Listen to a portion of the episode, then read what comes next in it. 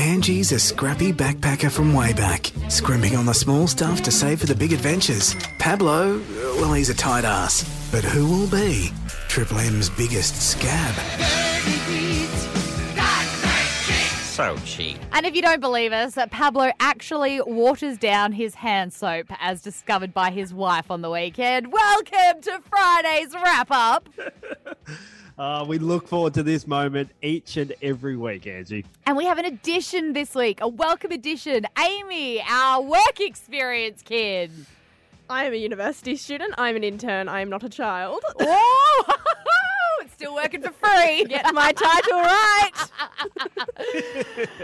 Well, you threw her right in the deep end, didn't you, Angie, on this week's challenge? Because at the start of the week, I said to you, you need to find a mascot. The SBL is pretty big down in the south of the state and the Cap City. And I said, find a mascot from the late 80s or early 90s. How'd you go? What's the name for that emotion where you feel really, like, chuffed with yourself, where you're really, like... Arrogant? No. I'm going to sit here with a smug look on my face while you listen to this. We did mention that Amy was here, so it starts with her. And now, in a tradition that is as old as time, when there is work experience student in the building, you handball your grubbiest task straight over. So I handed this one to you, Amy. Yep.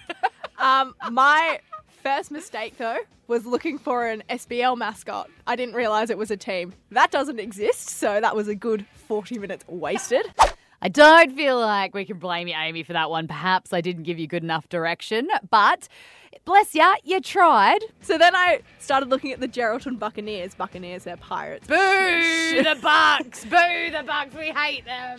Yeah, we didn't want to know anything about the Bucks. Then we got a lead that came from within the station. Our mate that works with us, who is all about the Slammers, Charmaine. So back in the heyday, the Slammers had a guy run around called the Slam Man. What did the Slam Man look like?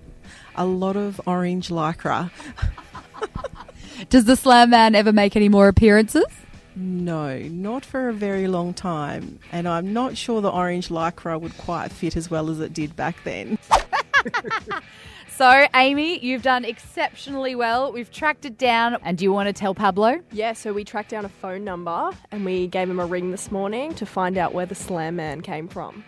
Well, I can't tell you exactly the original person because, like the Phantom, we have kind of like, you know, taken over from each other over the years. But my turn came when Slam Man failed to show up for one of the games. And so I got asked if I'd be interested in having a crack. And... it was just like putting on a phantom suit. Nobody knew who I was, and it gave me these extra special powers that allowed me to pound around the stadium for hours on end. And I loved it. So stayed doing it for a few years.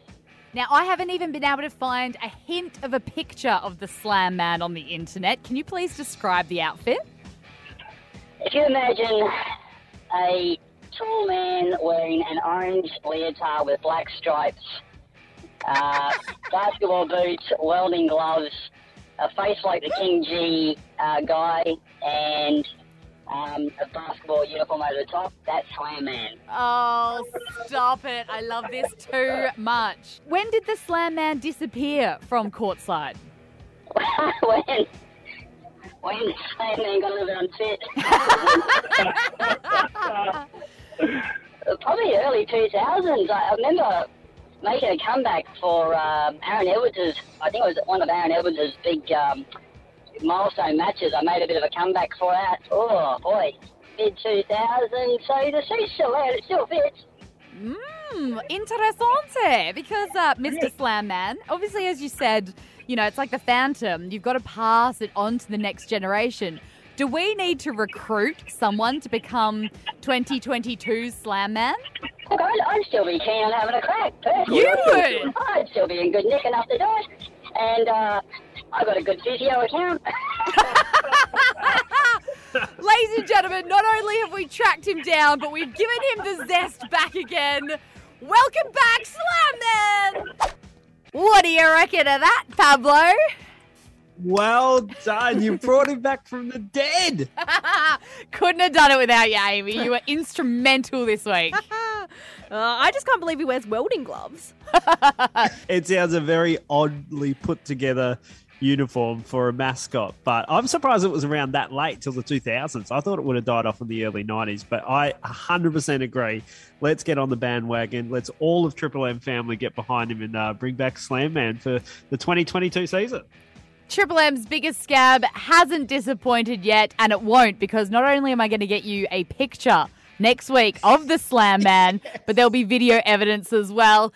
Booyah! That's another score for the Southwest Slammers!